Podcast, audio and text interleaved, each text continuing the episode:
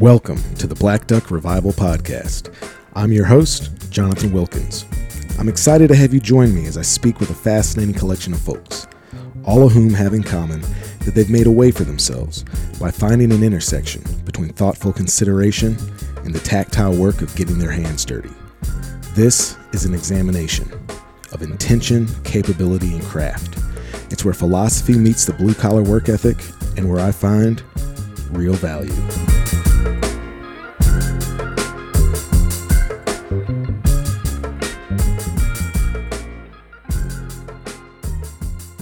The Black Duck Revival podcast is brought to you by our friends over at Hunters of Color.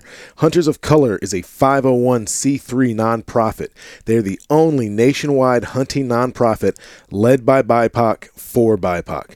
They're working on increasing black, indigenous, and other peoples of color participation in hunting for the sake of conservation, food sovereignty, and to preserve our ancestral traditions. And like I told y'all, uh, the last couple of episodes, they've got a really cool raffle going on that you need to take advantage of really soon because I believe the drawing will be held on March 18th.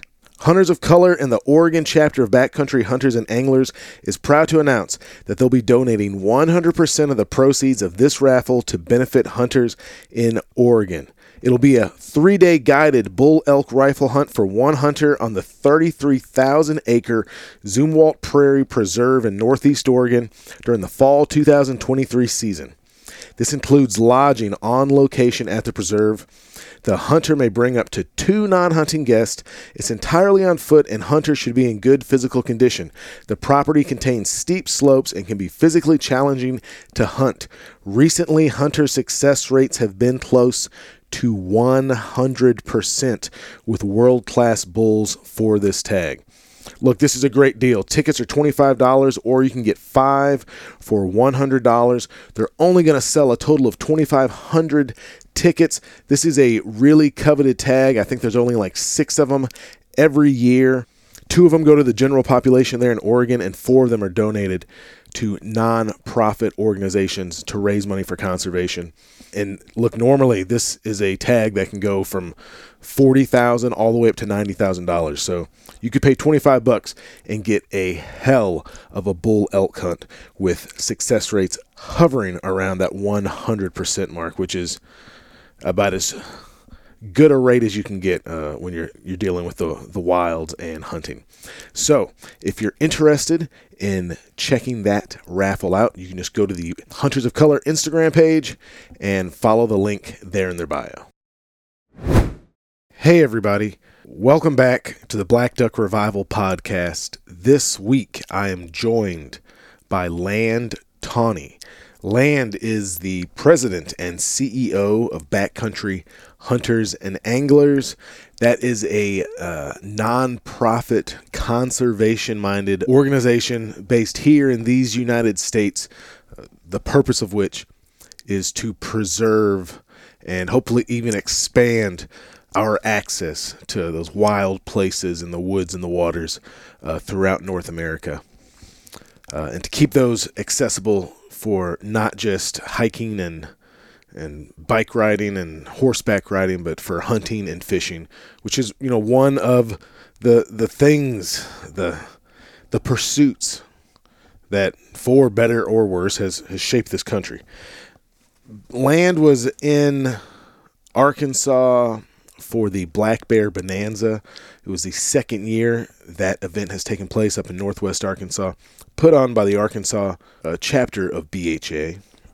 And I was able to steal away with land the evening before uh, the bonanza took place. I was over at my buddy James Brandenburg's house and we recorded a podcast there.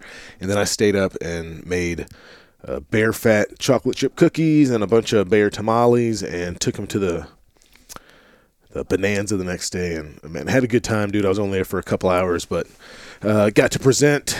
Man, there was a ton of folks there. Folks should be proud of themselves. They really should be. Uh, that was a hell of a hell of an event they got put on. Uh, but anyway, man, so I, I, got this opportunity to talk to Land, who's a really interesting dude, and man, he was he was like really candid, and man, I, I really enjoyed the conversation. I felt like I knew I knew a bit more about who this dude was because, uh, especially in the circles that I run in, and the more that I'm, you know, out west hunting and in Montana, like land is a is a known kind of force, right? Uh, it, it, was fun to kind of clear up a few of the misconceptions that maybe are out there about him, uh, and also, you know, just talk about his approach to conservation and his family's history uh, in that realm and just kind of his personal ethos. And man, it, it, was a good convo. So, anyway, I hope you guys enjoy this conversation with Land Tawney.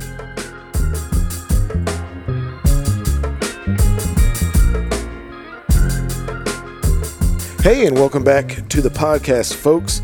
This week, uh, I find myself in Northwest Arkansas, Bentonville to be exact, at the home of one James Brandenburg, a good friend and former guest on this podcast. Uh, and I'm here at James's house because I got to make a bunch of black bear tamales and cookies with the bear fat for the black bear bonanza tomorrow uh, here in Bentonville. Uh, that'll be the 4th of March. But uh, I'm availing myself of the opportunity to talk to Land Tawney, who is. I'll I'll tell you what I think your position is, and then you correct me. But I, are you like the are you the president, uh, CEO of Backcountry Hunters and Anglers? You got it right. The president and CEO. There you go. Double yeah. duty.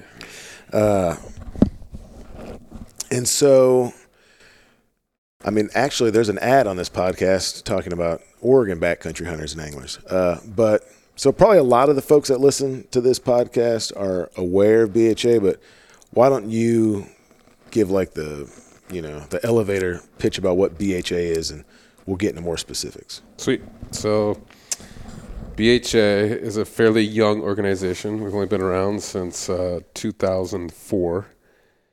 And when those folks were sitting around that original campfire, they looked at all the other organizations that are out there doing amazing work. Ducks Unlimited, Pheasants Forever, the Elk Foundation, Mule Deer Foundation, list kind of goes on. But nobody was really focused on public lands and public waters. So that was the impetus of this organization to start was to make sure you have access to public lands and waters and then the quality fish and wildlife habitat when you get there. So our work ranges from doing on the ground projects at a local level, doing cleanups, riparian zone restoration, trail maintenance, to working with the local fish and game commission, to working with state legislatures, all the way out all the way out to Washington D.C. But again, that whole theme is always making sure that we have access to public lands and waters, and then the fish will have habitat when we get there. And you know, we're very lucky in this country. We're different than any other country in the world. We have 640 million acres of federally managed public lands that belongs to all of us. And so we want to make sure that you have access to those places, but you know, make sure that you have the quality of fish and wildlife habitat when you get there. And that's just federal land, right? That's not. That's not that's state, not state at all. Yeah. So like you add state on there, and I wish I had that stat in the in the back of my head. I was just in Pennsylvania, and they have got like 3.3 million acres of state land that they manage there that's open to hunting and fishing. And so each state has their own little pocket of state land too. Yeah, that's you know that's an important uh, distinction to make with with you know how hunting slash conservation works in America, you know, bigger kind of North America, right? Which is very different than I always tell tell people about because uh, f- folks want to put basically folks that aren't immersed uh, in hunting as part of their life, like they put a very broad stroke uh, when painting hunting, right? So that's like everything from you know, like killing lions in Africa to like blowgun hunting, this, that. I mean, and while that is all hunting, it it's all very different, right? So like in I think of the king's deer, right? Mm-hmm. Like that Western European model, right? Where this is like an organized I think that's where the idea of it being a sport kind of come into it, right? Mm-hmm. There's like a ritualistic way it goes about. There's a gamekeeper, like that's literally a person who's it's like a it's like a private forester, right? Taking care of the area and managing it for drives and whatever. Uh, and that's very different than what we have in America, where I think that we probably also inspired by the way this country was founded, you know, in modernity anyway. Uh, the idea of like European westward expansion and idea idea of people like Daniel Boone and Davy Crockett, right, and uh, Lewis and Clark. But yeah, that we live in a place where you could, you can like go up in the mountains and like just be in the mountains, right? And like, I mean, there's rules and stuff, but you could kill an animal up there and live on it and camp out there. And I mean, there's people living in teepees and stuff traveling around in Montana, right? I mean, it's 16 days that you can be on the same spot on public land camping before you have to move. Now, I'm sure there's some people that are way back in the woods that are spending a little bit more than 16 days in Yeah. one spot. But I, you know, that ability, I think, not only to have access to those public lands, but then you mentioned like the public wildlife and that Western kind of European model. That wildlife belongs to individuals, which is usually the wealthy elite mm-hmm. and not the people. And so, again, in this kind of modern, as you described, kind of America, which is you know not that old, and even like the the conservation and kind of this wildlife belonging to the people. I think there was a Supreme Court case back in 1842 that established that wildlife belonged to the people, and it was this oysterman in New Jersey that was taking oysters out of the river. Private landowner had gotten a gotten a, a king's grant when they settled over here from England that it said he owned the fish and the wildlife and the birds that were on that property. And so mm-hmm. he thought that those that those shellfish, those oysters, belonged to him. Well, this oysterman was out there taking them, and they got in this big dispute. Goes all the way to the Supreme Court, and the Supreme Court says, no, actually, they belong to the people. And that's really what set this thing in motion. That the hmm. wildlife belonged to the people, and then later, you know, with Roosevelt in particular, and the establishment of a lot of our public lands when he was in pre- the president, that's where like the land then belonged to the people too, and that's that modern kind of way of looking at it for sure. Yeah, which is, I bet you the way that the public way that a lot of people uh, interact with it would be like going to Yellowstone or something, right? But I, I think people, and I'll just speak to the place I know the best, which is Arkansas, right? Arkansas is a place, it's different because it's in the southeast, but it's public land wise, it's really more aligned with like Western states, right? Like there's just a tremendous millions and millions of publicly accessible acres uh, in Arkansas. So much so that there's like cultures that have built up around it. You know, like uh, originally, like hunting ducks in the timber, right? In Arkansas, that was like a that was a purely public land sort of deal. Uh, and now we we do deal with like some control structures, and you'll hear people talk about like putting the boards in on Bayou Meto like to hold the water, but it didn't used to be that, right? It it, it was kind of this like you know what we were talking about earlier, like Newcomb. This is like Newcomb's territory, right? This is like hillbilly stuff, right? My stuff is more like Delta rednecks, right? And and I mean that not as a pejorative. I mean that in the best possible way. Uh, just like country people from that region. Uh, and yeah, like this whole niche culture of duck hunting on public land, and like what a ingrained sense of the culture it is in those parts uh, of the state. But I bet you that folks aren't really. It's just something that's there, you know. Uh, and I've talked about this a bit on the podcast, but like I think that Arkansas's license prices are woefully low, the lowest in the nation. It's like thirty five dollars, man. It's like for your fishing and your deer and a bear, right?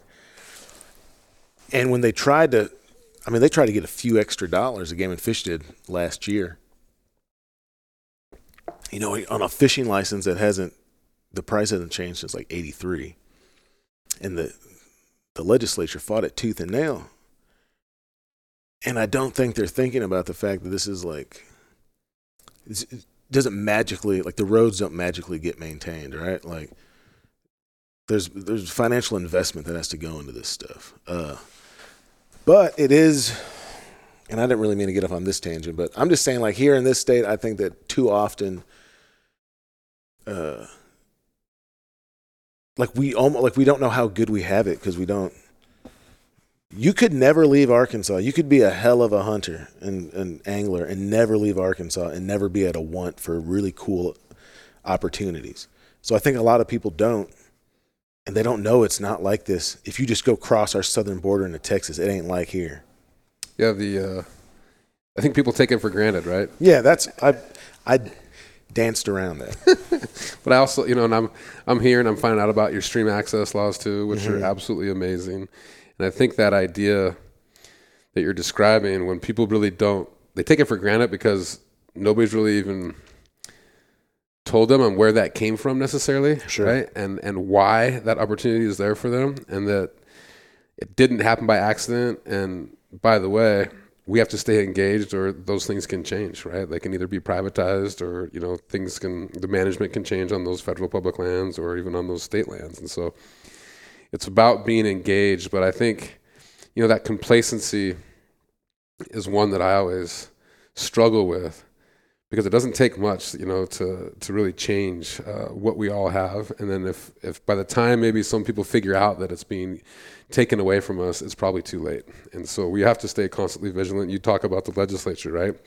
This happens all over the country, and I'm like, what's an extra three dollars and, and we can't pay that extra five dollars and like you can't even go to mcdonald's and, yeah. and spend that right now right i mean and uh, you can spend way more than that and so like to me these opportunities that we have how dang lucky are we? And the only way we're going to maintain them is uh, by caring feeding them and being stewards of that land. And i think that when people it's very short-sighted right? It's like this tax or whatever on the people you know that increase of the uh, of the license fees, and they don't know where that money is going necessarily. And I think that we could do a better job talking about where that money goes, and so that they can see that investment, and so that they feel comfortable wanting to spend more money, so hopefully making it better.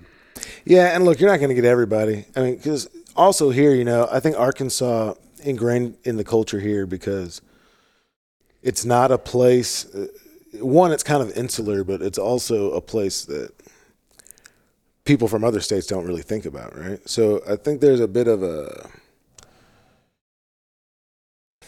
you know, like uh, it's like that drive-by trucker song. You know, they're like, "We ain't never gonna change. We ain't doing nothing wrong." Like, there's just a kind of this is us kind of mentality, and mm-hmm. and folks, uh, you know, th- there is a a distrust of law enforcement, and I think just enforcement in general. Mm-hmm. Uh, that which I mean, look, dude, I get it. I'm not going to go too far into that, but I get it. But I also know that, dude, Arkansas is ultimately is so easy. It's so cheap.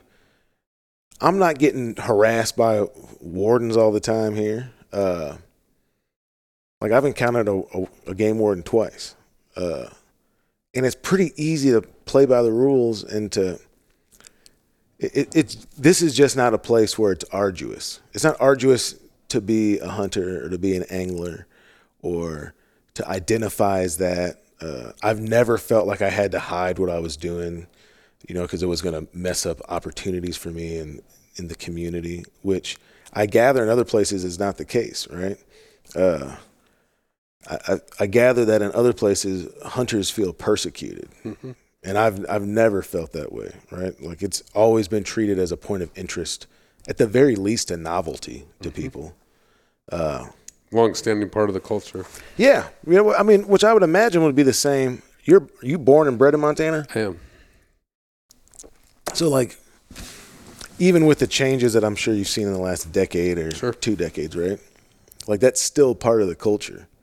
I mean, we have in Montana, 20% of the people hunt and then another whatever 25 to 30 percent fish. So I always say it's like over half the people hunting fish, mm-hmm. knowing that a lot of people do both. But yeah, it's it's part of our culture, and I think is you know this damn TV show Yellowstone is driving all these people to Montana right yeah. now. You know, first we had River runs through it back when I was in high school or ending up in high school. Did that did you all see a push of people moving? Yeah. Wow. And I think not even just a push of people moving, but a bunch more people that wanted to be Brad Pitt and do that shadow casting. You know, not they're not even like like even catching fish. They just look real good when yeah, they're yeah. out there. You know. But this Yellowstone thing, I think it's the number one TV show in the world. You know, and it's being seen by all these people. So we're getting a huge influx of people coming into Montana right now, and Is that changing the culture? I would say a little bit, which is hard to see. Uh, our culture has probably been changing, you know, for you know ever in Montana, anyways. But uh, it does feel like there's that influx. But I think that you know that a lot of people are moving to Montana for those open spaces, you know, for those opportunities, which I think is probably happening here in Arkansas too, like Northwest Arkansas. This part of Arkansas for sure. Yeah, and I'm hearing it like while I'm here, I'm hearing about like this the kind of the pressure that that creates, Mm. which I totally understand. And people are coming here for the right reasons because they want to get out and touch and feel like all these opportunities that you were talking about. But how do we? I think the difficulty is how do you maintain the quality of fish and wildlife habitat that I was talking about earlier, and then the quality of experiences out there, right? And um, you know, I think everybody's had a fishing spot, everybody's had a hunting spot that's been ruined because of pressure. Sure. And you know, we can complain about that, or you know, as you just, just described, there's so many things that you can do in this state and just go find another spot. You know, like that's the that's the embarrassment of riches that we have because of public land and because of public water. Yeah, man, and I get, I totally get the inclination. Uh, like I gave Brandenburg and his boy a couple holes this year. Mm-hmm. Like they stayed up at one of my places in Brinkley, and I gave him a couple holes. And uh, you know what? It was like, man, I, I don't have to be so guarded about this anymore. Uh, these are people I like, you know, like, and uh, I like would want them to go here and use these things, you know. Uh, but shit, man, that probably took four years. You know, I mean, I was telling Brandenburg, I was like, dude, don't you ever come back to this place. Yeah. I said, don't you tell anybody about it. Yeah. I said, if I find out you're in here without asking me first, man, we got a problem, you know. Yeah. But he, uh, he gets the he gets the code right, and so yeah, man, like, dude, nothing. That's the trade off with something being public, right? Mhm. Is it can be it can be yours, but you still have to share it. You know, and sometimes sharing stuff means you got to let it go, and you know, because maybe some folks do get in there and just beat it up, or uh, it was just never anybody there. Now just a truck being at the gate ruins the experience for you. Totally. You just got to go find another place. Uh, You got to outlive the bastard sometimes too. I had a, I had a spot. Same thing. Take this guy to a hole that I had figured out back in Montana, Western Montana, duck hole. Yeah, yeah, We don't have a huge flyway there, so Sure. like when you find it, like it's special. Yeah, very special. Showed him, said, I haven't told him you can come back here by yourself. Just don't bring anybody yeah, else. yeah, yeah. Two weeks later, show up and there's like six trucks there, and they're just hammering the birds. Did that. That spot was probably ruined for a decade. Mm-hmm. Then they they were there at school. They moved away. You know, I, I wasn't friends with that kid anymore. Yeah. But like, you know, like they stopped using that spot. This last year, I went in there, and uh, we had one of my best days waterfowling. But it took, you know, like took like again, like I watched that spot for probably a week before I actually went in and hunted it. But it took some time for that place to recover. But it came back too, right? And so, like, I had gone and looked and found other places. I mean, OnX is one of these most amazing things now. Yeah, right? for You sure. can go find places that I never even knew that I could get to. On the flip side of that, other people can use OnX too, and they can find some of these spots, right? And so I think it's just, I don't know. I try not to get too bent out of shape, but I do, uh, I do, uh, I guard them a little bit, um, and try to introduce people that, like you said, get the code. Yeah, I mean, and it's it's just uh I don't know, dude, like you know, the alternative is lock some stuff up for yourself, right? There's trade-offs to that. Uh and my man, honestly, man, my opinion on that, like it it's so situational and it's so it it's so influenced by like how good I have it that season, you know? Yeah. Uh, but yeah, I mean, there still is. I think in the scheme of things, we're at like hunters are nine percent of the the American population. Like ultimately, it's still a, a, a niche thing. You know, you might have to you might have to go a little further, but that's kind of where all the best hunts are, right? Like even if you live in a cool place, getting a little bit further away from everybody else is that's what I'm looking for, right? Like I want to I want to pretend I'm Daniel Boone, right? Like I don't want to be thinking about other people. Totally. I just want to immerse myself in what I'm doing. Uh, and sometimes that means like that I go to what would seem to be less than stellar habitat. But you know, lack of pressure can can help a place out. So A little bit of effort, right, gets you away. Like a lot of you know that whole idea of you get away like more than a mile from a road. yeah, hardly anybody's going to do that work after Mm-hmm. that, right? And so maybe it is not the greatest habitat, or maybe you know, like you find some hole or you find some opportunity. You know, I hunt a lot of elk and deer back home, and like that idea of just getting a little bit farther and always wanting to see what's over the next ridge, and that's Yeah. that idea of public land. Like you talked about, you know, locking something up. Well, that would most likely be private land, Mm-hmm. right? Not a bad thing. I'm not against private land hunting at all. But then you're kind of stuck on that spot, right? Like that's your spot. Where on public land, like I can explore and explore and explore and explore. And to me, that's what's exciting to me. And that like like that sticking with that Daniel Boone kind of thing is just like uh, exploring and, and challenging yourself and like having this adventure that you never like these places that you've never seen before is kind of fun. I mean, I have plenty of places that I go back and it feels like home, you know, because you've I've been going to them for my entire life. yeah, But finding those new spots is almost more exciting sometimes, uh, just because they're out there and they're just they just take you know take some time and effort to go see. yeah. I mean, there's value in there's value in both, right? Oh, totally. It'd be, dude. I would love to have, you know, a little timber hole that I could take my kids to, or you know, hunt ten times a year and just never, just always be able to go in there and shoot a few birds and. Yeah, then the kids could do it. I mean, that would be amazing, right? Uh, but there's other stuff too, right? Like we can always go the same stretch of water and catch fish, or we can always uh, we can work around the seasons. Like you know, there's never is there? I guess there's like a window. There's a window between the end of turkey season. Wait, there might not be. I don't. There might not be any time of the year that you couldn't be hunting an animal.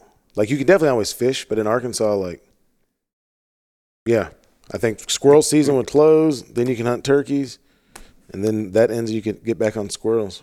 It's a pretty good deal, right? Uh, it's an amazing deal. Come on, it's yeah, man. I'm I'm I'm underselling it. It's a it definitely changed how my life is has worked out. What uh so here's the deal, man. I don't actually know just a shit ton about you, right? Like I'd say the two biggest things I know is that your dad was like a pretty known person uh, in the West and within conservation, right? both he and my mom were, but I think my my dad before he passed away, he was the uh, lawyer for the Elk Foundation. So Okay. when they started in '85, like started, like he wrote their articles of incorporation and bylaws and stuff, and then he passed away in '95. So we had 10 years with him. But I think, you know, in Montana in particular, my dad was known, but I think through the Elk Foundation circles, you know, they did a lot of work uh, initially and still to this day, you know, to protect elk habitat. And my dad was right in the middle of that.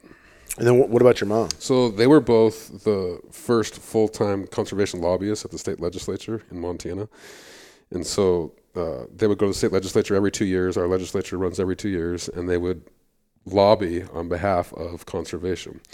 And so my mom uh, today helps run a foundation that gives out small grants in Montana to all these different nonprofit organizations in Montana that work on conservation. So she's still heavily involved.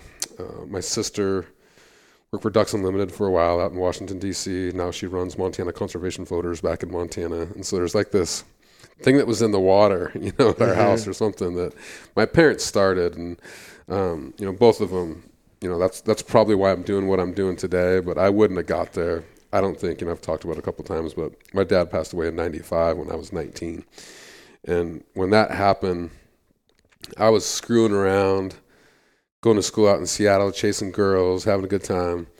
And then all of a sudden, stuff got real serious when he passed away. And I came home, and I didn't know that I'd be doing conservation in a big way, uh, the way I am right now at that point. But I know I wanted to do something. And I think, you know, my parents both set me on that path. And my mom today, you know, I mean, I'm still, I have conversations with her all the time about, you know, this this big thing that's conservation that has so many different nuances to it. But I feel very lucky to have grown up in a family that uh, valued conservation. Yeah, man, it, dude, it kind of sounds like it became the family business. A little bit. I've got a, I've got another sister who's a school teacher, you know, but and she's rad. She's amazing. But uh, it it's the family business. I mean, I think that in some ways, yes. Uh, you know, and maybe it stops with us. I don't know. You know, I got two young kids. Maybe they'll get into conservation. I don't know. What uh but I mean, so they were involved in this. I mean, to give you the name Land, right? Like, that's got to be. is that a family name, or is that just influenced by what they valued? So uh, I changed my name when I got this job. Oh, okay. I'm kidding. Come on. Oh, man. I was like, what? This is. I was like, this is the weirdest shit ever, man. no, I. Uh, so you know who Charles Lindbergh was? yeah. Spirit of St. Louis. Yes, flew across the Atlantic Ocean, first transcontinental uh, flight. He has a son named Land Lindbergh that lives in Montana in the Blackfoot Valley, which is just outside of Missoula. Not the one that was kidnapped. No, not the one that was kidnapped. And uh, and so good friends of my family, and so I'm named after him. Really? But at the same time, you know, they were the they were the they were the first full time conservation lobbyists at the state legislature, and so knowing Land Lindbergh and then doing the work that they were doing, it just kind of fit. And so that's how I was actually named. That's interesting. Okay, so let's reference that, right? So you're wearing. I took notice. You're wearing a flat brim black St. Louis Cardinals hat right Mm-hmm. now. Uh, and we just referenced the Spirit of St. Louis. yeah. What, so what's the allegiance to Love the it. Cardinals? Love it. So grew up uh, in Missoula, Montana, and so Mariners are a long ways away in Seattle. You Yeah. got the Colorado Rockies that are probably close, but they're pretty far away. But as I was telling you about my dad working for the Elk Foundation, Mm-hmm. their first big check they ever got was from Budweiser, and it was for half a million bucks Yeah. for a purchase outside of Yellowstone Park for elk migration. So as my dad was going down to St. Louis and doing these deals, he would go to Cardinals games and he would bring back baseball cards for me as Mm-hmm. a young kid. One of them was signed by Ozzie Smith, you know, the famous shortstop. Yeah, and so at that point, I was just hooked. And so I've always been a St. Louis Cardinal fan uh, since then.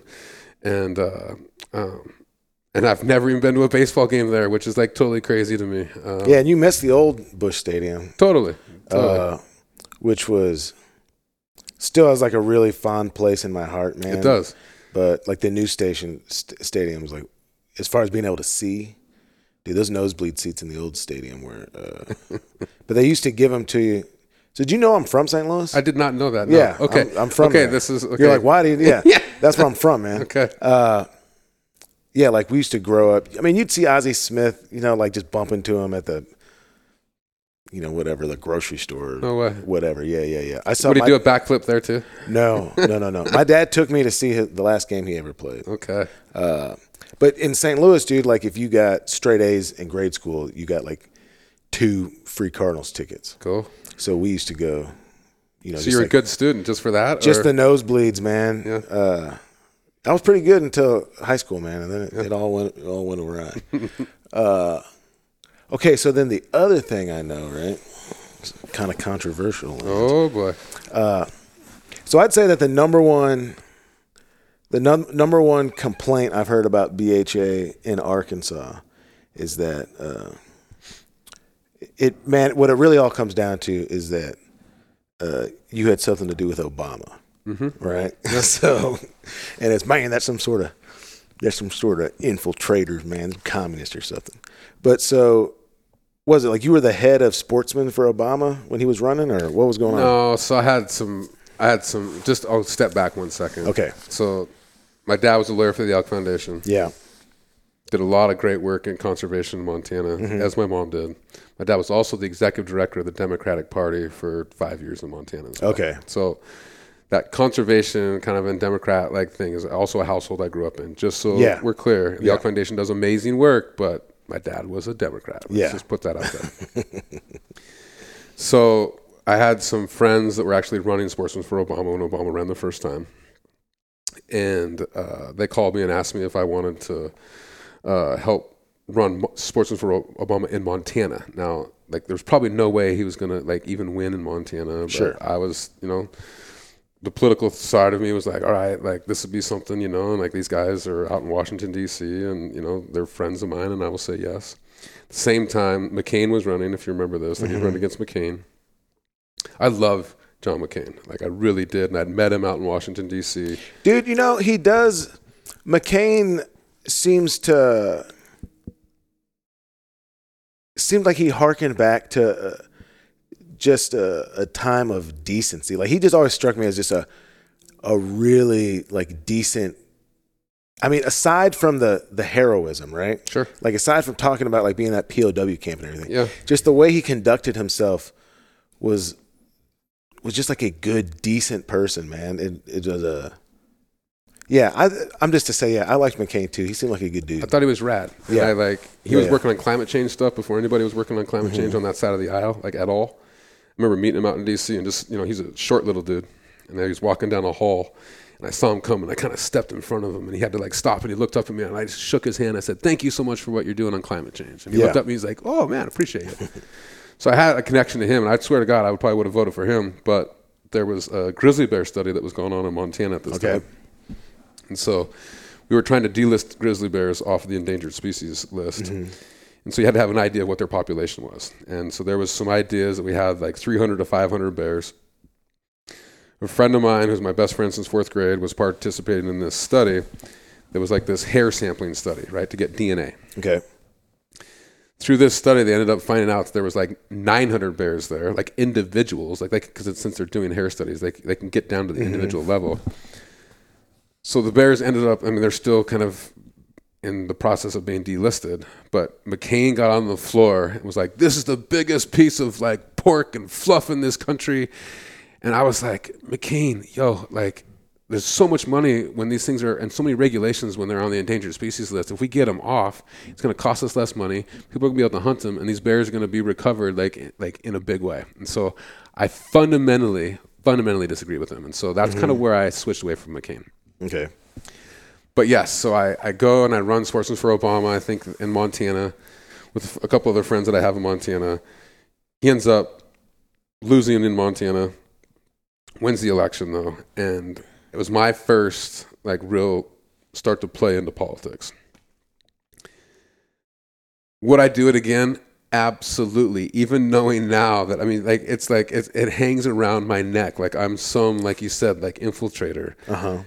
And again, knowing where I come from, my parents were involved in conservation. My dad was a lawyer for the Elk Foundation. Like I've been hunting and fishing since I was a little kid.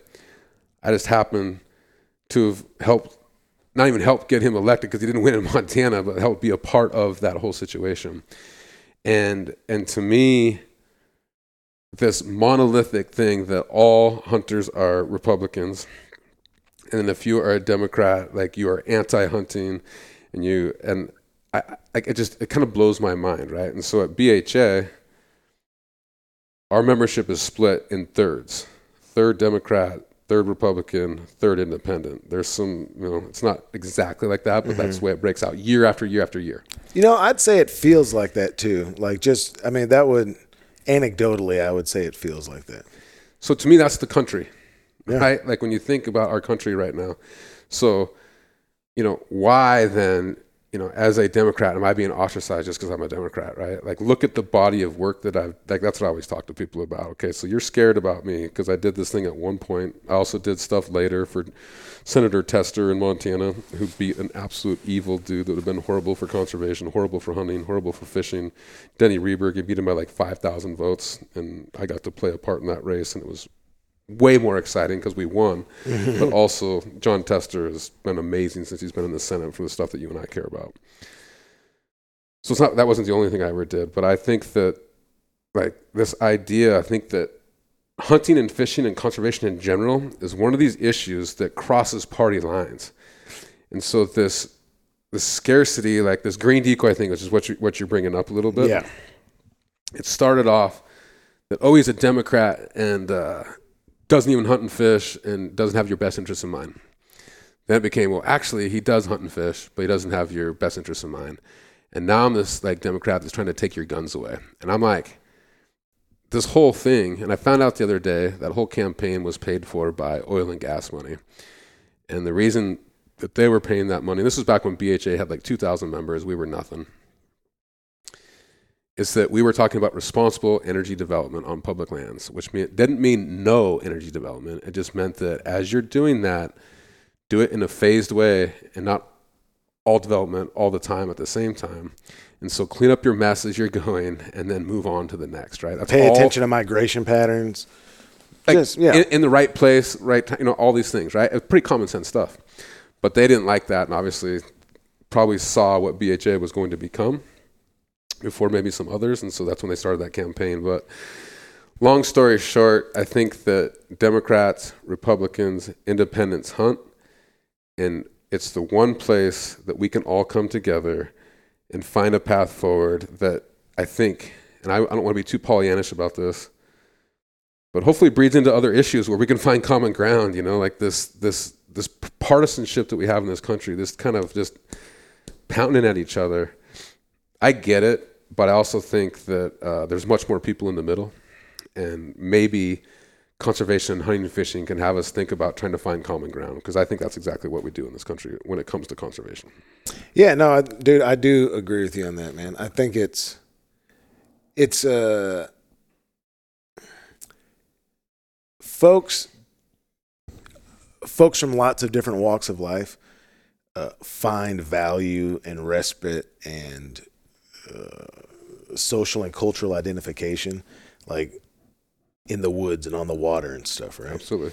uh, and that the manifestations that are very different, right? But yeah, dude, it is a, it, and I definitely don't want to fall into this like where everyone's so divided, right? Thing, but like, man, it does feel like a, it's something particular to America, right? This idea that we would have access to this, this would be held in trust for everybody.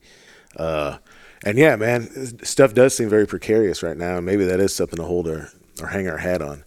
Uh, because, dude, I would tell you just with like my personal relationships, I mean, I'm definitely f- friends with folks, like, like friends, like I give a shit about them with folks because of BHA that I wouldn't, I wouldn't have been otherwise, right? Because, because this is, it's something that you can care about in unison, but you can care about a lot, Totally. right? You know, uh, It's part of who we are. you know? Sure, sure. Man, so that's an interesting question. So I've been like the last couple years, man, like I've been going out west, right? Like I never went out west, right? I d- never had any reason. Never had to because you have all these opportunities right here. right? Yeah, yeah, yeah, Also, no, that's not true. I mean, I did used to go out tour out there a little bit, but never. I didn't have like a real. I don't think I had uh, understood the scope of the West. Uh, and but so now I'm out there a lot, and you know, Montana is having this like big. It feels like nationally, but then just specifically because of like BHA and Sitka and like Bozeman is like hunting Hollywood now, right? Los Like- Angeles. yeah, yeah, So I'm just like out there. I know a bunch of people that live there now and stuff, and so it's just a place I pay attention. I'm just aware of more now than I would have. I wasn't aware of it at all. Uh, you know, three years ago probably. Uh, but man, I am so struck with how different it feels there. Like culturally, socially, it feels like a very different place than like the Delta, right? In what way? Uh, well, you know, I, I think that the land shapes the people that exist there, right? Especially people that have been there for a while, right? Like you get these, you know, eight, nine, and ten generations of people in a place, or five generations, right? Where, to where they don't remember not being there. And just what's normal, what becomes normal to you, right? So, like the flavors of of, of a place, right? Like uh, the stuff you eat, the stuff that makes you like think about your grandma and like really feels like home to you, right? Like it's real different. Uh, and man, it's it does make me think about like just how weird America is because it's. I mean, this is like really like a lot of different countries put together, right? Like in Europe, this would be Sure. this would be from Russia to you know the coast of Ireland, Right. uh, and we do have that thing that holds us together. But I also think that we're like real different. And so I would say one big thing I notice in Montana is there's a lot more space between people, right? Like big, open, just long you could drive a long time and not see a town or see a person or anything, right? Absolutely. They have these wide spots in the road because it's designed for people to be like, you got to pull over and sleep in the truck or whatever. Mm-hmm. Uh, I think what I noticed too, uh, just I never saw police presence driving all across the West. It's not like I mean, if you're in town, I saw a cop or something, but I'm just used to seeing police all the time. You know, sheriffs and highway patrol. That's very different. Uh, you know, obviously, like there's like very few brown, like black people in Montana, right? But then there- there's a lot of uh, Native Americans, right? Like Totally. there's, which is something that we are completely at a want for in Arkansas. Like you got to think about the history, right? Like Arkansas, this is like a big chunk of the Trail of Tears. It's like all of the Native Americans, or a large chunk of the Native Americans that were in this area, right? Chickasaw, Choctaw, they they all got marched into Oklahoma, into the you know quote unquote Indian territory. So, you know, just like race relations are different, and uh, I mean, hell, now just like the the financial scope of stuff, right? I did not see, I didn't see. Now, granted, I was where did I go? You know, I was in Bozeman, I was in Missoula, I was in what's that really? What that old mining town? Butte. Butte, right? Butte's awesome. Butte, Butte was more my Besides kind the of besides the pit, it's yeah. amazing. Aside from that, but my, that more my kind of feel, feel Yeah, right? You know, Yeah, a little rougher around the edges still. Totally. I don't think it's been so gentrified. Uh, but dude, I just didn't see the see poverty the way you would see it in the Delta. Yeah. You know, like there's people with dirt floors. Like half the building's burnt out, and they're living in the other half. Uh, really interesting to me, but yeah, it was like it was a decidedly different feel. And so me, I'm just kind of dancing around and just I'm not making a ton of sense, but I do wonder like you've grown up in Montana, right? A man of what? I'm one of those fifth generations. Yeah. yeah, yeah. So like really deeply rooted there, right? Yeah. Man in your midlife, right? Yeah. Like Hopefully, let's hope, man. uh, and this this is probably way too big of a question. We can we can refine it, but like, man, what does America feel like to you? That's a question I think about a lot because it feels different to me when I'm in different places, and that's a place that feels distinct. A lot of like here, where people are a lot closer together, uh, it muddies a bit. You know, like Arkansas's different, but not unlike Mississippi like parts of Louisiana, right? Like parts of Missouri. Montana feels like something distinct to me. Uh, and I think that being rooted in that would influence how you, you know, the, the, the lenses through which you look at everything else. So like, what is like, what does America feel like to you? What's your like idea of it? oof, that's gigantic. Yeah, it's a huge question, but like answer it any way you want to. I mean, I think that that's really interesting. So I think being that kid that grew up in Montana, rooted as you say, What part of Montana? Western Montana. So I'm from Missoula. I Okay. was born in Helena, Gotcha. state capital, but then moved to Missoula when I was five. So both my parents went to high school there. Both my grandparents were in Missoula. So that's like the mountainous part of the state, right? And it's the Mhm. western part of the state. Then you get to the central Montana and you got like breaky country, and then you get like farther east and it's pretty flat. Mhm. We have three different states almost in the state of Montana. Yeah. I mean, really, we do. And so there's a ton of like geographic diversity within my own home state. But as I grew up, you know, I was a mountain kid. And so as I've gotten the opportunity to travel around and I don't have mountains to reference, I really feel, uh, I really feel, um, lost sometimes, you know, like I, I don't Mm. have references. Like I don't, I don't, I, I don't feel like I know where my place is because I just can't tell where I am necessarily. And I think when I first started to travel, you know, I was very, there's a Steinbeck quote, uh, that when he wrote Charlie or Travels with Charlie, and it's something like, in you know, for other states I have admiration, but with Montana it's love. And when you're in, in you know in love, it's hard to describe. That's kind of the way I feel about Montana, Mm, and I would project that to other places that you're just not as cool as Montana. Like Montana is like the cream of Yeah. the crop, right? But as I've had this job and other jobs, and I've been able to travel all over this country, I spent a lot of time down in Louisiana, and especially on the marsh. Man, it was like we were working on a campaign to restore the Mississippi River Delta. That's a special place. Oh my God, dude! Like that that dirt's still underneath my fingernails. Like I, I, I literally love that place and the people and the culture. But as I've gotten to travel, I've gotten to realize that there's many other really cool places in this country, you know, and it's because I get to go out and feel and touch things. Now, is it ever going to be my home state of Montana? Probably not. But that the the different, as you described, not only like different cultures, but just different ecotypes. It's absolutely amazing what we have in this country, and a lot of that is still the way it is today because a lot of it's public land and public water. North Carolina is a great example. So when I go to North Carolina, I'm like ready to be kind of underwhelmed. You go to the from the Outer Banks to the Blue Ridge Mountains, and there's like many different ecotypes in between those mm-hmm. two.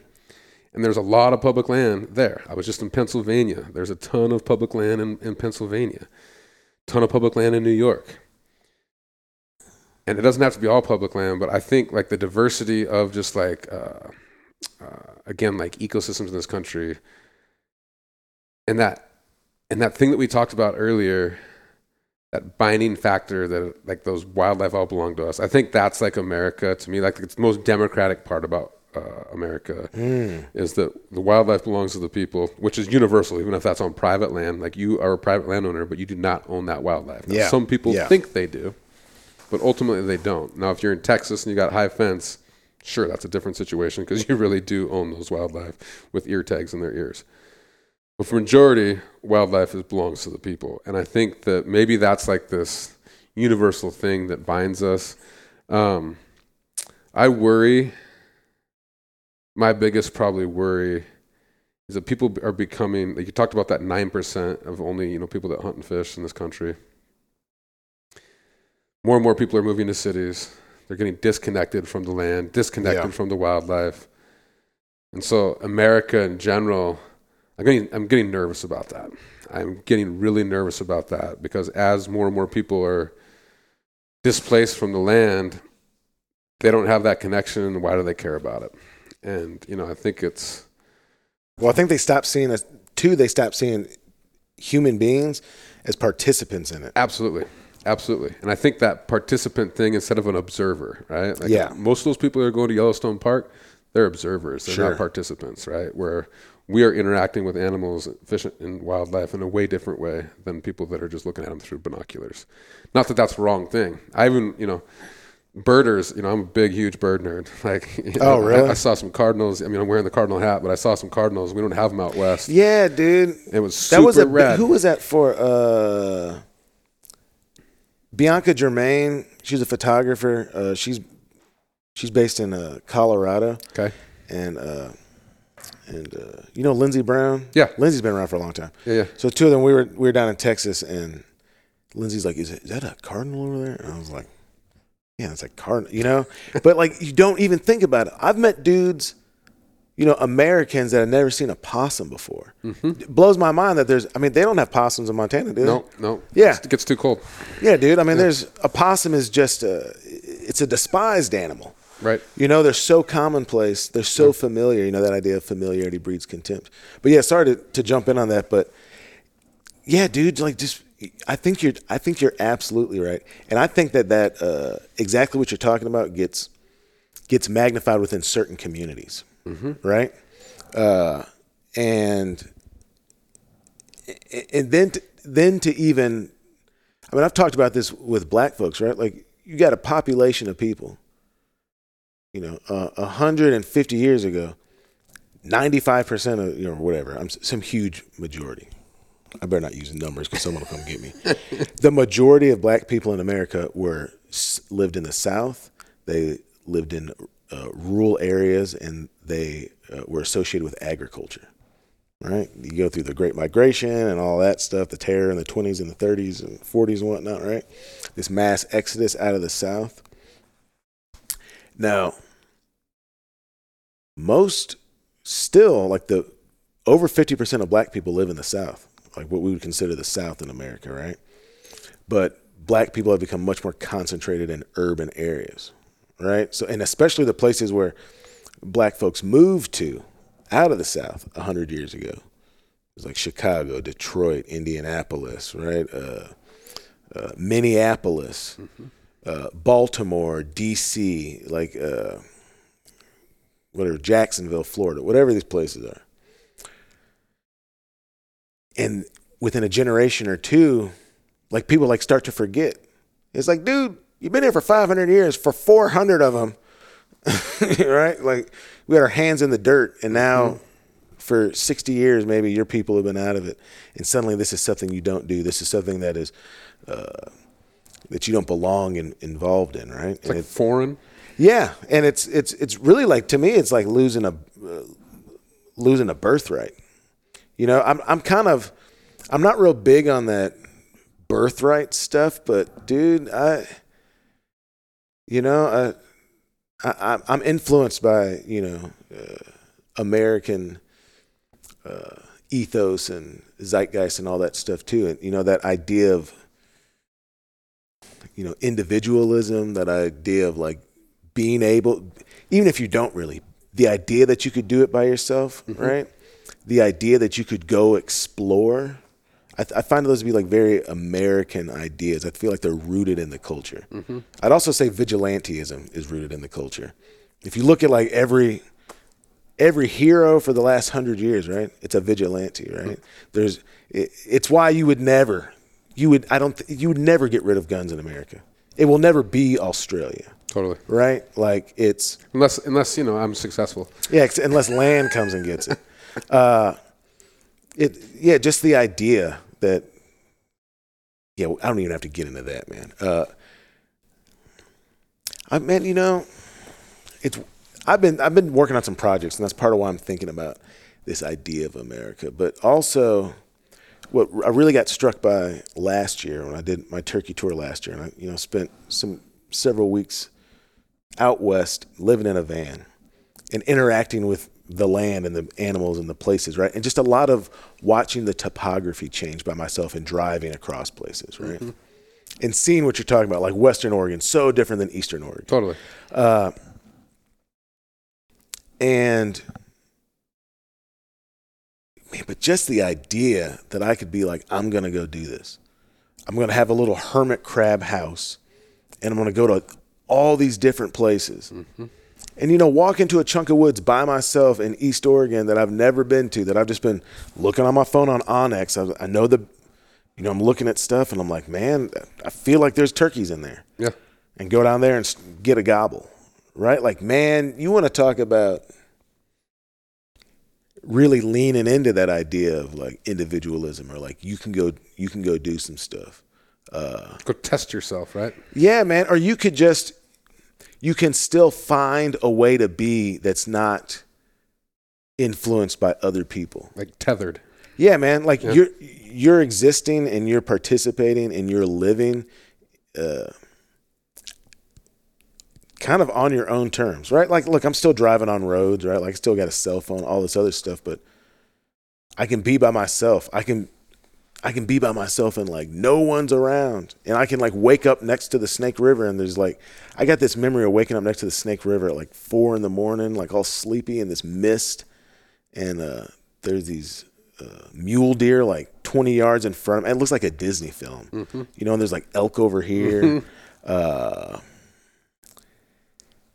and, and yeah, man, just like the relationship, I feel different because my relationship to the space is different if I'm in the bayou, everything's really close. It's like being enveloped.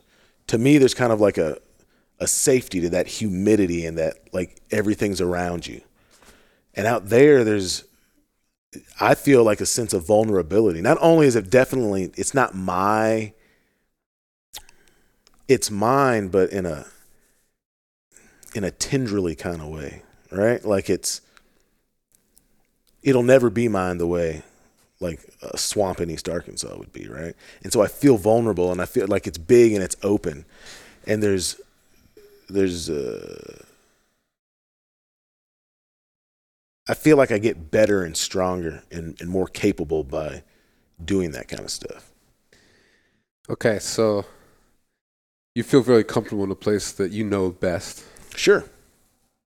And so I have places in Montana where I feel super comfortable. Mm-hmm.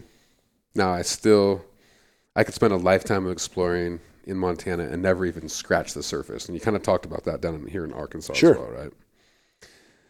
But when I told you when all that time I was spending down in Louisiana, in the marsh, there's dudes down there that are sixth, seventh generation Cajuns Yeah.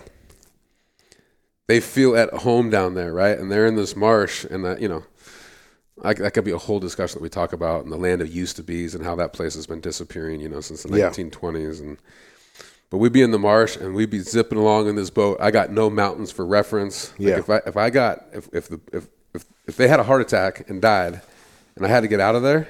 Yeah. I'd be terrified. Sure, absolutely. I mean, sure. I'm lost, like literally lost, both mentally and physically. Like, I, like bad for me. In Montana, I get lost. I start walking downhill, hit a creek, walk along that creek. It's going to hit a bigger creek at some point. I'm going to hit a river. I'm going to find people, right? But Yeah. out there in that marsh, so I think that I'm hearing you, and I wonder though if it's like if it's newer to you, right, as you're exploring, and so it feels like that you're not as comfortable there because it's not as uh, familiar. Mm-hmm. Whereas, you know, if, if if you took me down to the bayou right now and said, "Drop me off at some little duck hole," we're like, "I'm gonna be back in a few hours." I think I might be terrified in some ways, you know, because Oh, dude! I mean, I could I could kill somebody just taking them out to the middle of flooded timber. I mean, that's the easiest stuff ever to get lost in. It all looks exactly the same. But you know it, right? Like you know it, and so like I don't. Do you get lost very often? Uh, no, man, but I'm like, uh, I I really, man, without onX, I'd be lost all the time. Like this sounds like an ad for that company, but dude, it's just like the greatest thing. It's a game ever. changer. You know, man. So that's a that's a good observation. I think it's probably like all of the above, right? I think that, man, I've just in the last couple of years, I've been just some just breathtaking places. Uh, I've been up in these mountains in Utah, like in January in the snow, dude. Just like real different than anything I'd ever done before. Just amazing. Uh, I- I'll tell you. I'll tell you what. Out west, there's like two places I've been that I was like, dude, I could, I could be out here. This place feels like it resonates with me, and it was uh, that Willamette River Valley in Oregon. Right now, also, I've only been there like in the spring, so it's just like lush and green and yeah, beautiful, right? Yeah, come on. Uh, but then also, man, driving across like everything that used to be like Nez Perce, like that eastern Oregon, tip of Washington, across the panhandle of Idaho, man. Yep. That place, I was driving across Idaho and I was like, dude, I just want, I just want to like sink back into this stuff. It's Uh, the wildest place in the lower 48, dude, right there. I'm going, I'll be there in like six and a half weeks, man. What are you doing? Uh, well, I'm doing. I'm turkey hunting my way, like th- Texas, California, Oregon, and then uh, I'm gonna end up. I'm gonna bear hunt western Montana. Okay. Uh, and Idaho's still up a little bit in the air. Depends on. I just got like a chunk of time in there, but I'd like to turkey hunt for a few days in that panhandle. Uh, Lots and- of turkeys there. dude, I'm I'm also kind of. I mean, I'll be real with you. I'm scared, man. Like the idea of a grizzly bear, like, and it never. I never even thought to be scared of it because it was like never a possibility. Uh, but I had a little bear encounter this year where I was like skinning a bear, and then like a way bigger bear came in on me, and it was like ten minutes to dark. And this these were black bears, you know. Yeah. And I was like, I yelled at that bear, and it didn't like run off right away. And man, I was I was puckered up. Yeah. Uh, yeah, I mean these grizzlies seem like they could they could put a cramp your style a little bit. So, uh, so I've grown up like so. The Bob Marshall Wilderness, which is like 1.1 million acres, it's about an hour from my house. Super wild place. It's my favorite piece of public land. It's had grizzly bears in it for a long time. hmm when I hunt there, it's such a my senses. I was talking about this earlier with somebody. It's like my spidey senses are so much different, right? Because so like you you're observing things in a different way. Every little sound you hear, like you're just I mean, it's exhausting in a lot of ways Mm, yeah. because you're just you're on point all the time. I love that. I really love it. I love that they're on the landscape. Uh, this place where we've been hunting for decades. knock on wood, we've never had a problem with a grizzly bear, but we've been around them the entire time. And so these bears, Like laid eyes on them, or you just know they're there. I've only seen a few grizzlies in the wild, but know they're there. Like it, when it rained today, like it did here, you know, you have a deluge of rain up there. That next morning, you'll see tracks of grizzly bears that came 50 yards from camp, went around you, and then came right back, and you know, 50 yards later. Dude, that's scary. It's super scary. Yeah. So they're around you all the time. And I've heard them, you know, before. Like you've heard things, seen tons of bear grass ripped up. And like that's when you're like, holy crap. Like somebody's been either feeding here or something's buried here. Mm-hmm. The one interaction I had with a grizzly bear uh, was terrifying. I never want to be that close to a grizzly bear ever again. And now it's not just the Bob Marshall, but it's all of Western Montana. It's all the Panhandle. Like you should expect for grizzly bears to be around everywhere Yeah. full circle back to this John McCain thing earlier. That study that came out and had these bears recovered at like 900 bears in the greater Yellowstone ecosystem. They should be delisted right now. And part of the reason they should be delisted is the bears that are, I think, causing the most problems. And I, I mean, I don't hunt outside of Bozeman where they've got a lot more interaction, especially bow hunters with uh, grizzly bears. I think most of the bears that are causing problems are either older bears or younger bears. And they're getting themselves in trouble, and those are the ones that we should be hunting and and um, taking care of.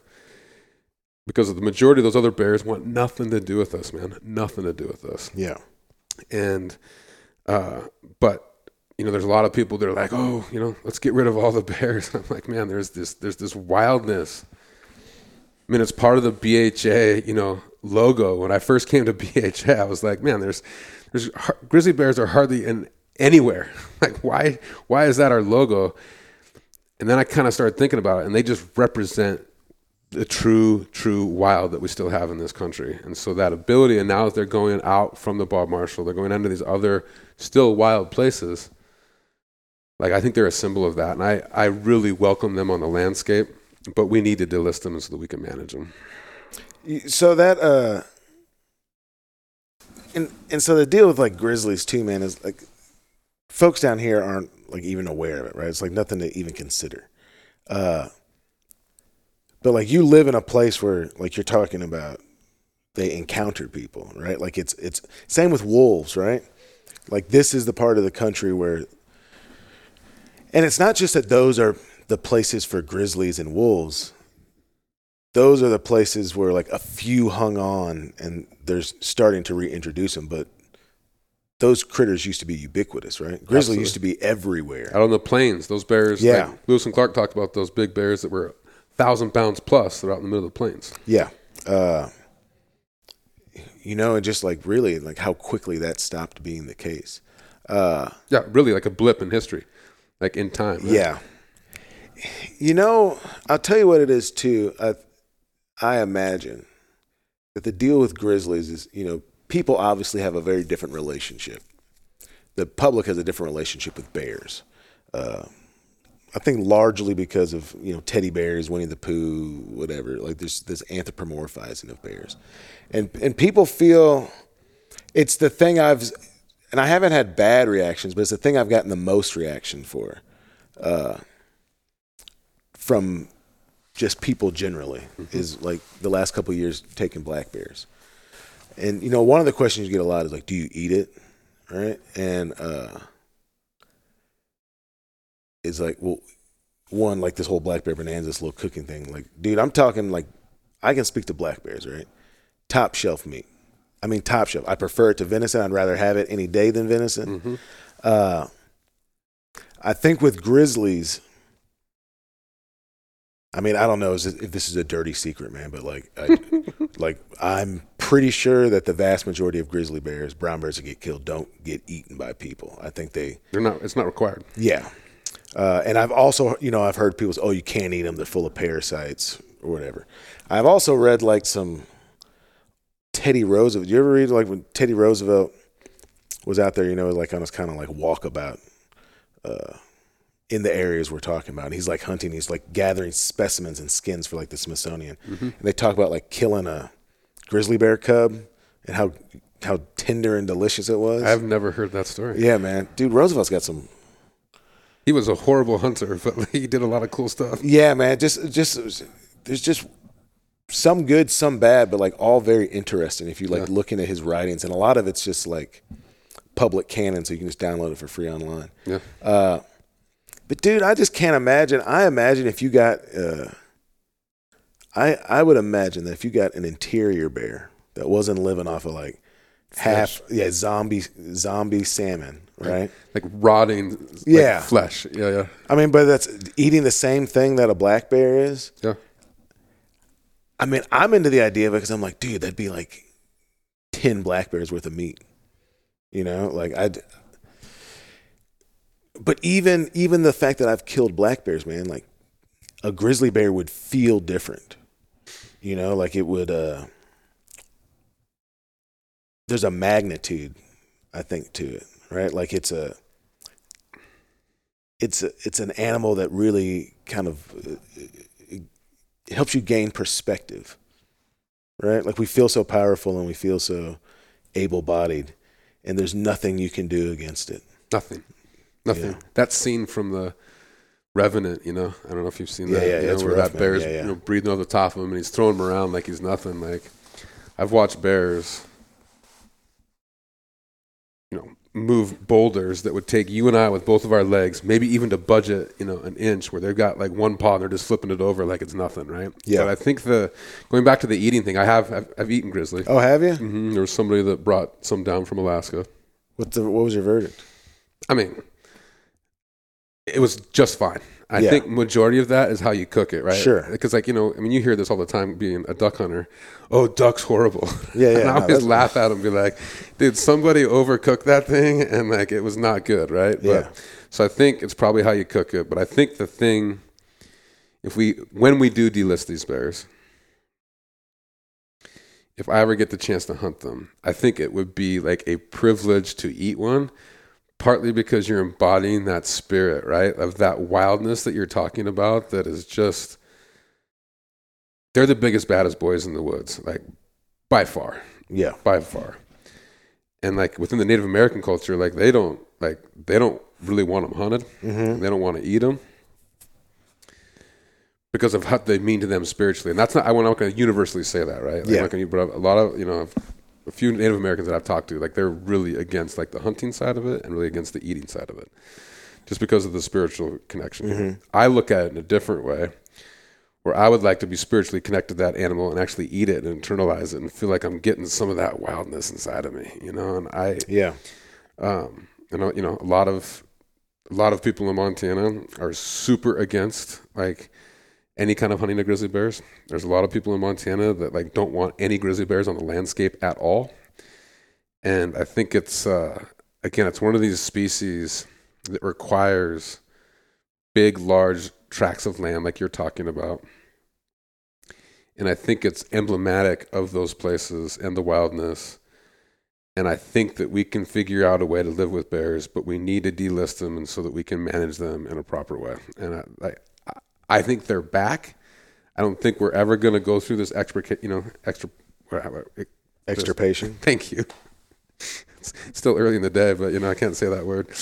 Um, but I think that like we're never going to do that again, and they're recovered multitudes of what they were supposed to be recovered just to delist them anyways. And so I think it's time to delist those bears and get them, you know, keep them on the landscape, and so people appreciate them versus uh, are trying to fight with them. Are folks are folks only hunting them in Alaska? Can you hunt them in the lower forty-eight? No, Mm-mm. you could for a little bit in Wyoming until there was a lawsuit, and then that got stopped. So they were hunting. I can't remember what the numbers were, but they could hunt, you know, a certain amount of bears, and it was like all on a on a quota system and very regulated through uh, uh, a permit system. And then once you hit that quota, it was over. But that was only maybe two, three seasons that that happened, and then that been, that's been shut down. Yeah, man. You know what you were what you were talking about. So, like, my first thought was, you know, I could hear someone you talking about like embodying, like embodying the spirit of the wild, right? Yeah. And so, you know, I, I, I could see someone being like, man, this is some hokey shit, right? but, dude, there is a thing with bears uh, bears feel bears feel very different to me, and uh, I would say that I have a. I think I have a reverence for them that doesn't make killing them and eating them like that's not a perversion of that. Uh, but if I'm gonna kill the bear, like I gotta eat all of it. I mean, like Yeah. all of it. Take care of it. Think about it a little bit. You know when I'm doing it. Uh, now it's normalized in my life, right? Like the uh, pull a roast out, blah blah. Sure. But I I always take. Uh, there's always a moment to take stock of it. Uh, I think they do, they interact with the landscape differently, right? And I, I think that's what it is. I mean, and I put I don't know if I've said this on the podcast or not, man. When so this my baby that was born two months ago, uh, like when he was born, man, like he came out right, and they take him, they do it skin to skin, that you know, so they put it right on the mama, Yeah. and so you know, probably five seconds after this kid came came out of my wife, dude, I put a bear claw in his hand, like he's like, eh, eh, eh. and I put a bear claw in his hand from this bear that I killed. Uh, Cause it jet man, it just felt special, right, man? Like it felt like, man, maybe I can. I want him to do and be whatever he wants to be, man. But I'd like to root him, Mm-hmm. you know. Uh, and I like I did, man. I fed Marianne a, a lot of a lot of bear meat when she was pregnant with him. I'm like, dude, I want to. I want this boy like to be grown with bear meat. Uh, and like I ate the I ate the heart from that bear with like some people that I felt like would give a shit. You know? Totally. Uh, totally. Yeah. It. it That's man, that respect special. thing, though, that I think that, like, just as you described that, that's part of the problem I think that we have in our hunting culture right now is we're talking less about this hokey shit. Mm, mm. And you know, I mean, if you go on Instagram, none of that hokey shit's really happening, right? And, Yeah. And it's that's how the general public sees you and I as hunters. But what you just described and how like you feel connected to that animal, come on, man. Like that is like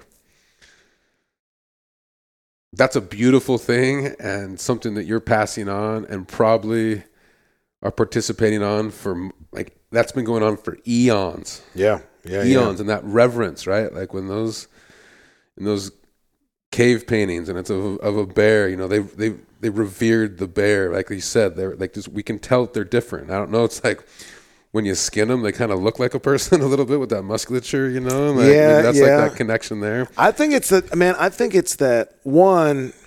uh, So like one, we have that like mammalian fulfill, familiarity with them, right? Yeah. Two, I think there's a dexterity that they move with that like a cervid doesn't, right? Mm-hmm. Like they can articulate their fingers and like their muscles and all that stuff, right? And they Yeah. can. There's also when you see them at when you see them uh, just in their natural habitat, like they roll and they loaf, and there, there's like a there can be a, uh interpreted playfulness there, Sure. right? Uh, and I also think it's the fact that they do not exist as a prey animal. I think a lot of times they get read. People think they're like bears are stupid, and that's not it at all. It's one they don't have great vision, right? So like, their smell, their ability to smell is Yeah. insane, but they don't have great vision. So if the wind's in your favor, you can actually get relatively close to them, especially if they're like hoovering up acorns or berries or something. But they, man, they they move through the woods. It's it's there's like a nonchalantness to it, right? They're just not like a deer, like a white-tailed deer was like most people think about when they think about hunting in America, right? Uh, it's just like by its nature, it's like a terrified animal. Like it's always looking down, looking up, eating, looking up, right? Stomping its foot, sniffing the wind. It it's jittery, right? Like they're jumping, they're ducking arrows. Like they just are keyed up all the time. And a bear isn't like that. Uh, and and I'd even say there's a there there was the, the bear that I got this year, man. There was a I got I saw it and I got like keyed up, and then I kind of relaxed. I said, "That bear's gonna come through. Like you're gonna get the shot.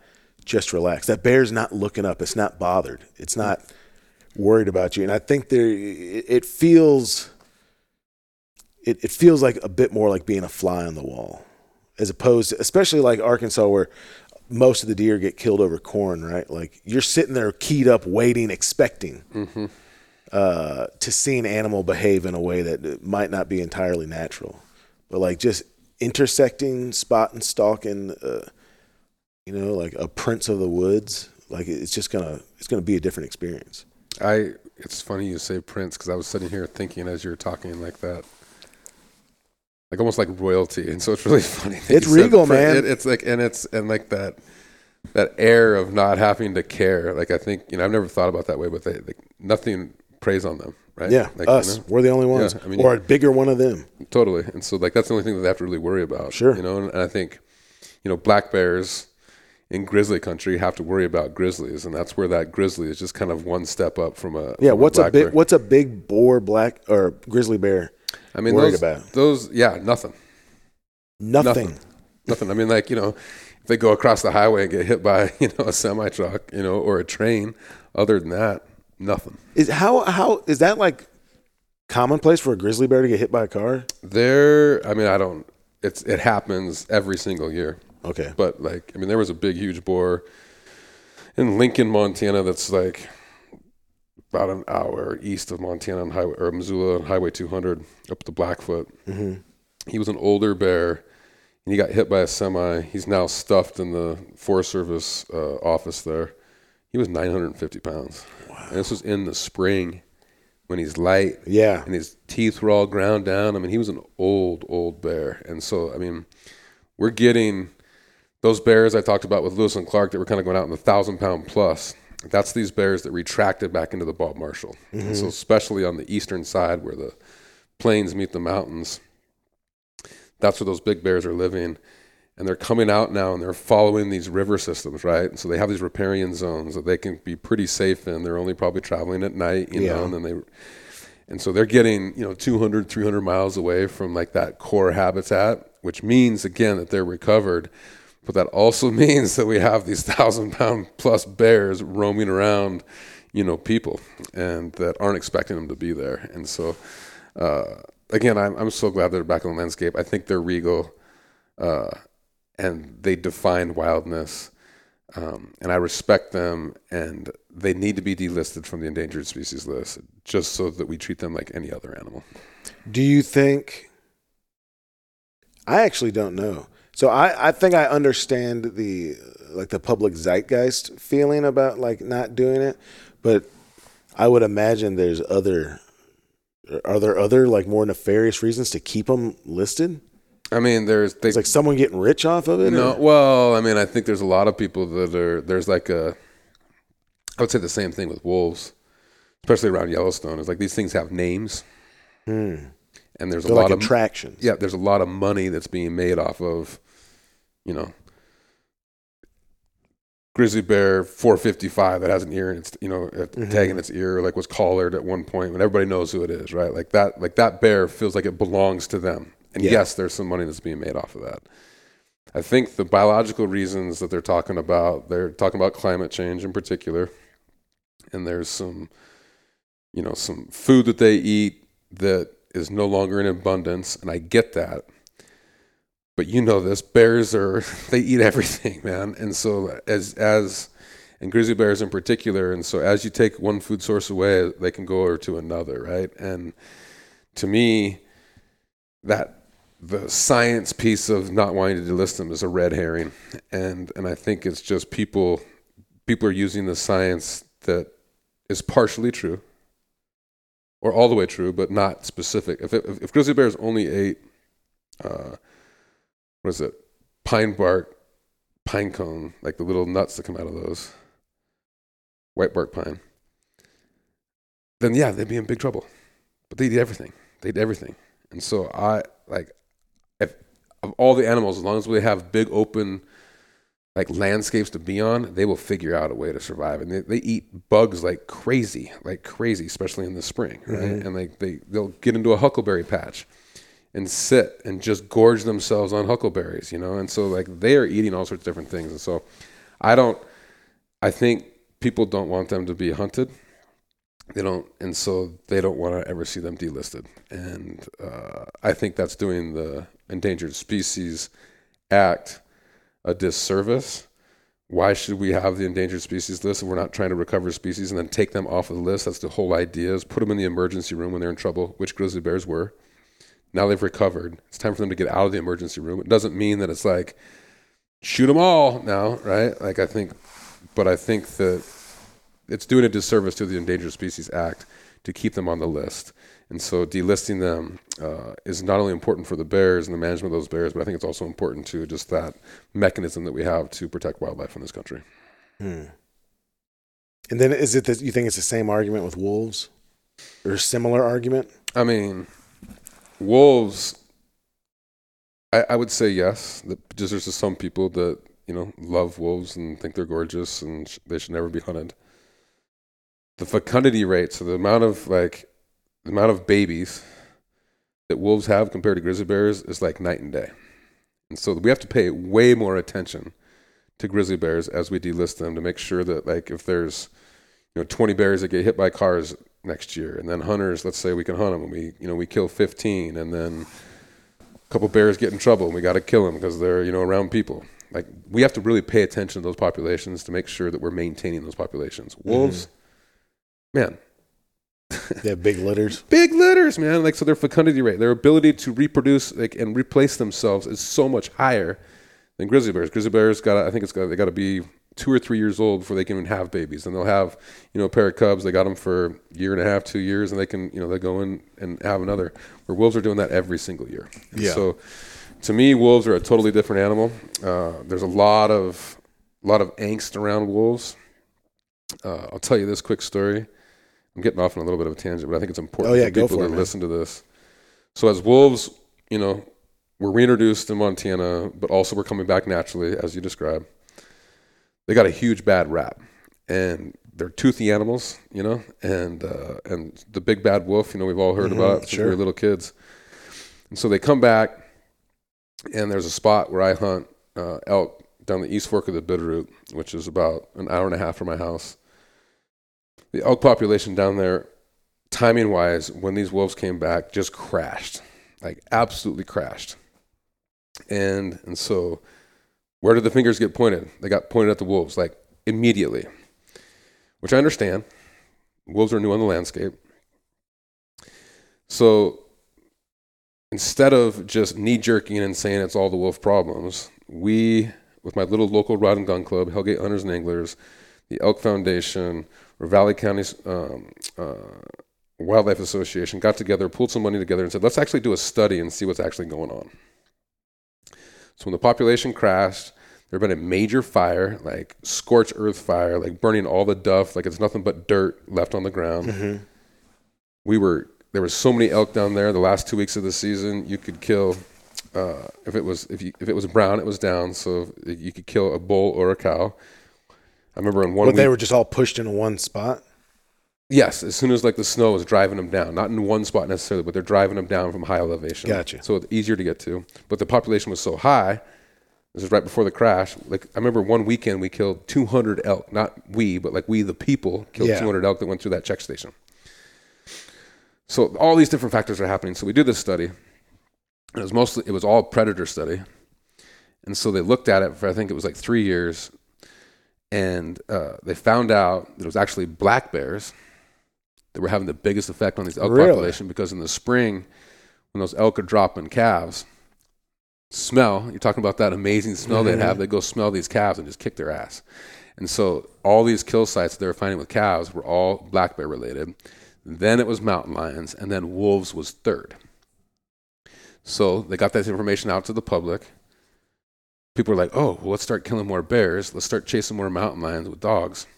And, you know, let's if we can kill a wolf, let's kill a wolf, though they're very cryptic and very hard to hunt. The same time, that fire I talked about, now it's 10 years later from that fire. Browse, so the food for elk is like amazing, sure. amazing. And so they got all this fruit food there we had to shut the season down, so we're not like you know we're like very highly reduced because the population was down, so we're not killing 200 in a weekend. Now that population's on the rise again, But that science, and like I say this because again, wolves get such a bad rap, such a bad rap. And have they influenced elk populations? Absolutely. But in this case in particular, it was the black bears that were having the biggest effect on that population. And once the people found that out, we could change our management regime a little bit or like our emphasis. And lo and behold, all and I'm not going to say one of those factors again, like that fire was a major factor, a major factor. But all those things are now working together. Elk population is back on the rise. And so, you know, I tell that story because again, like wolves get such a bad rap. Uh, are elk using the landscape in different ways? Absolutely. I'm not a great elk hunter. I've killed a handful of elk in my life. But I have friends that are amazing elk hunters. Wolves, no wolves, they still kill elk. They still kill elk. And it's because they're really good elk hunters. Yeah. So What's your hunting? What's your what's your bread and butter? I'm such a generalist, man. I mean, I think that I always say this. Um, if I could only do one thing, I would waterfowl hunt. Mm-hmm. And that's because it reminds me of like being in the blind with my dad when I was young. Yeah. I think uh, watching the marsh wake up in the morning, I think it's amazing. Yeah. I think watching the dog work is absolutely amazing. I think being able to sit there with you and like talk, you know, like Yeah. just like the camaraderie, I think is amazing. I also think it's, uh, you know, I have quite, there's spots that I have to work at to get into, but a lot of the spots I go to, like I can go hunt them in the morning and be done by noon and then, you know, back to work in the afternoon. I can't do that with elk. I can't do that with, you know, I can do that with whitetail, but I can't do that with elk in particular. So I think as a sense of the connection for me, but then also the sense of ease in some ways, you know, that I can do it all the time Yeah. um, is a big thing for me. But you know, I mean, I've I've killed moose, I've killed bighorn sheep, I've killed antelope. You know, both whitetails and mule deer. I Where'd love. you kill a bighorn at? so that was uh, just east of Missoula, and uh, that was one of my most arduous hunts of, of all time. Uh, it's a long story, but like I, it How took- hard was it to get that tag? it's super hard. I I mean, so the guy there was only two tags in this district that were given out. Myself and this other guy, Kevin Brown, got it. He's like 75 years old. He had 30 points. I had seven. I'd killed a bighorn ewe seven years before that, and then uh, been able to get seven points and got it. So I got super lucky. That's the beauty of Montana's system is it doesn't like you don't have to get a certain level of points you're eligible from the first time you can draw. Now, with one, you don't have as much chance, but you know, at seven, I had more. Is that just like you got put in the lottery seven Yes. times? Yeah. Okay, so it's not about you accumulating a bunch. I got you. It's just the more I have more chances. the more points you have, the more chances you have. But yeah, that hunt, it took me 18 days. I rolled my truck, like totaled my truck, like Wow. on the like seventh day. Um, that wasn't 18 days in a row, but 18 days total. And uh, and then at one point, I had a bighorn in my sights. I'm leaning up against this ponderosa. Got a perfect rest.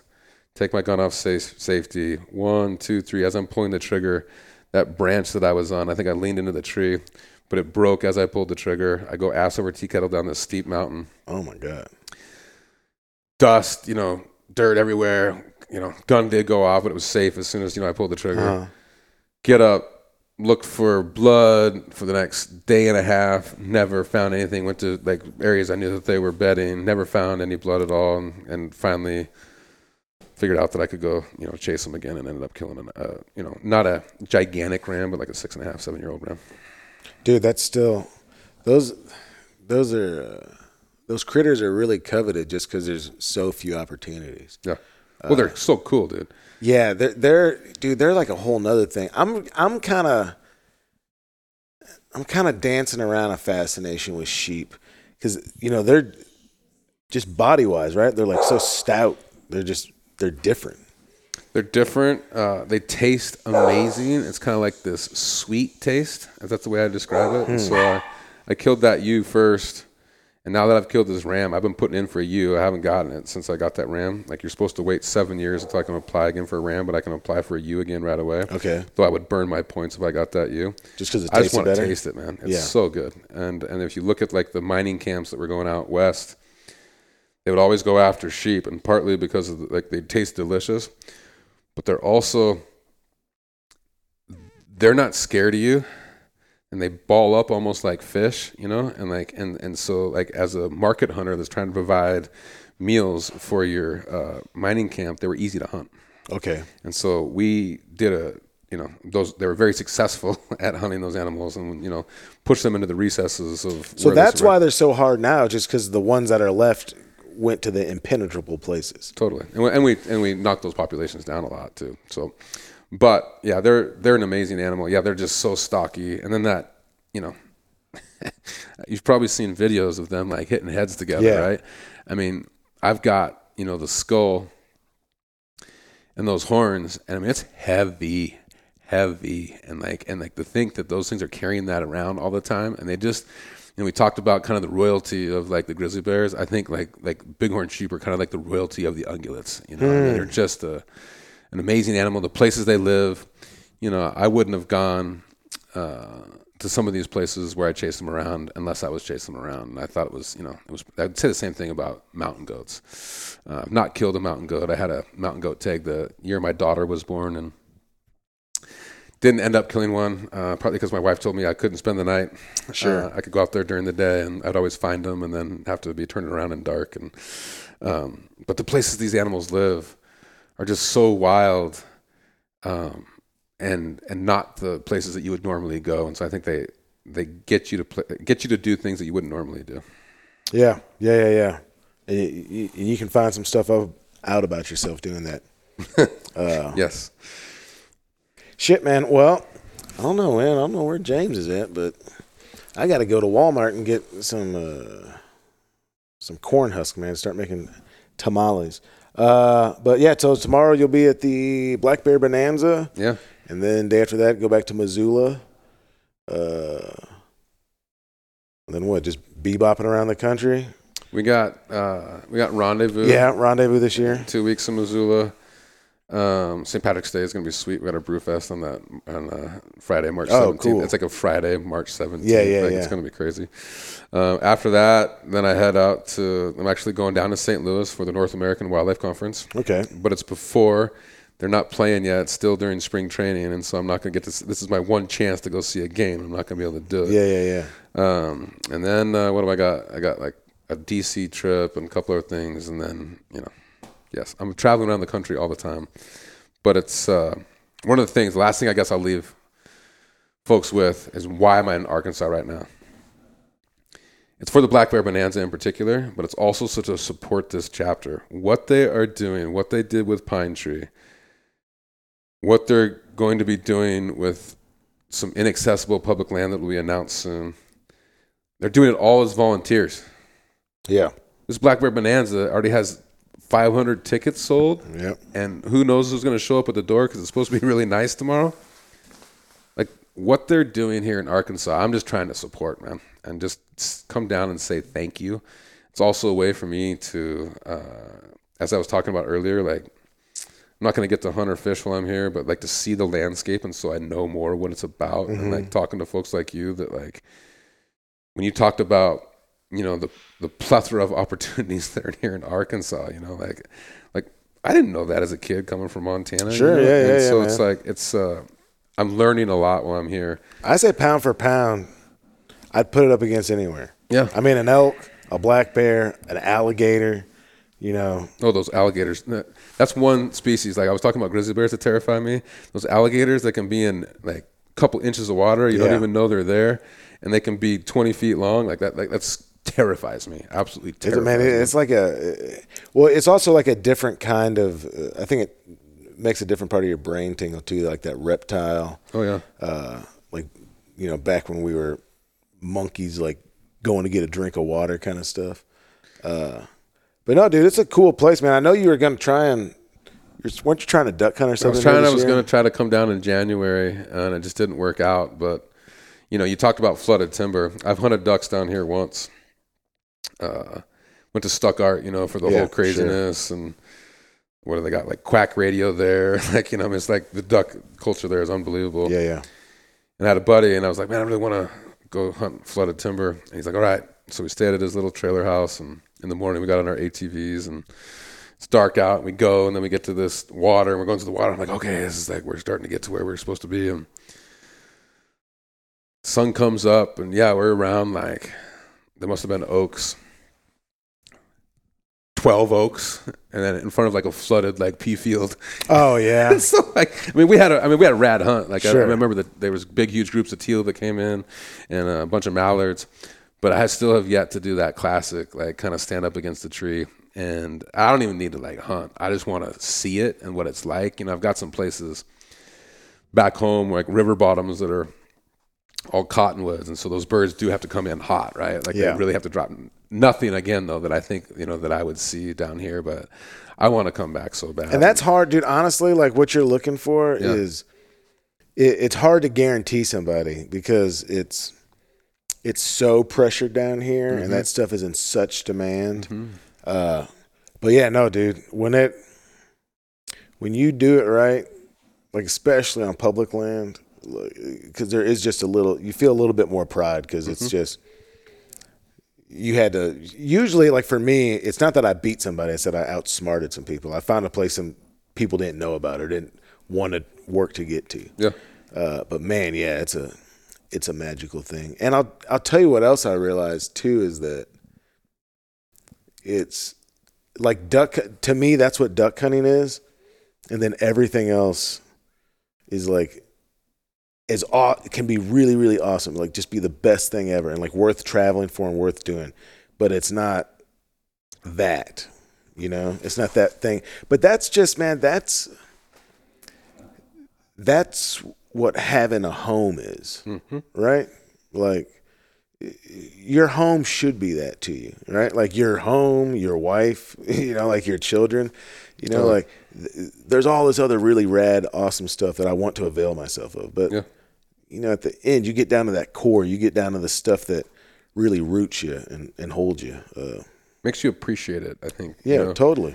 And again, like that that quote, you can have admiration for these other places, Yeah. but home is love, man. And Yeah. Like like it's really hard to describe, but when when you're in it, you know it, right?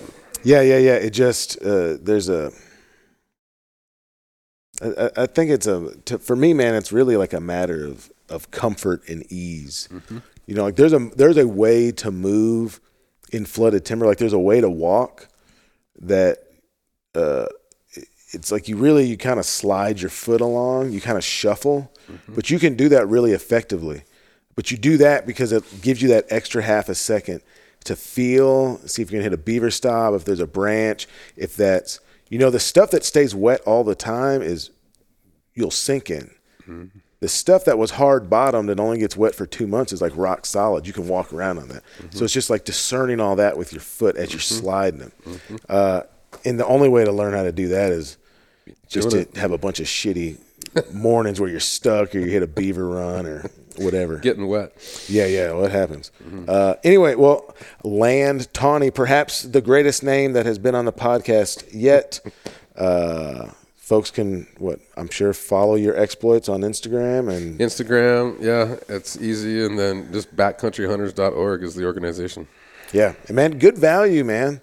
Like a good value for uh, for joining. What is it? It's like 35? Thirty-five bucks. Yeah, man. I think you usually get like a hat or a T-shirt and Right now, well, we just got rid of this, but you had like that Mountain Tough like, there's- fitness thing. It was like yeah. worth like two hundred and fifty bucks, like that you got. But you get one mag- time I one time I signed up and then I got a gift certificate for like a, a membership cost. So then like my next year was free too.